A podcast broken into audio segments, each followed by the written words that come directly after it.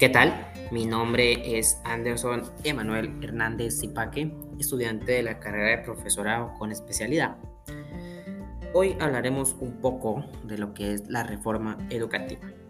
Primero que nada, ¿qué es la reforma educativa?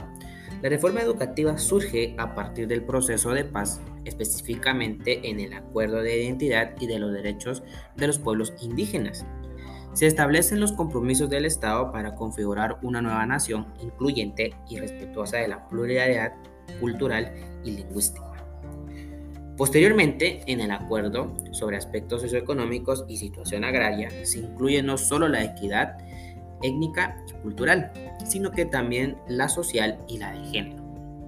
La reforma educativa tiene específicamente un reto muy importante, el cual es el siguiente tener un futuro mejor, una mejor sociedad para todos y todas los y los ciudadanos de nuestro país. Mencionaré también algunos objetivos que tiene la reforma educativa, los cuales considero que son de suma importancia conocer.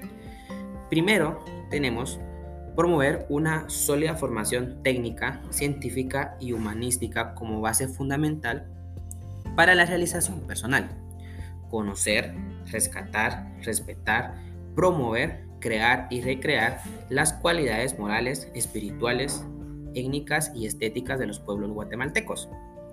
Fortalecer y desarrollar los valores, las actitudes de pluralismo y de respeto a la vida.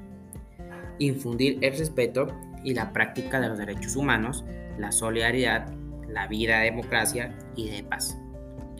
Reflejar y reproducir la multietnicidad del país en la estructura del sistema educativo, desarrollando mecanismos de participación y presentación de los cuatro pueblos guatemaltecos en los diferentes niveles educativos. Y por último, pero no menos importante, generar y llevar a la práctica nuevos modelos educativos que respondan a las necesidades cambiantes de la sociedad y de su paradigma en desarrollo. Muchísimas gracias, se los agradezco bastante.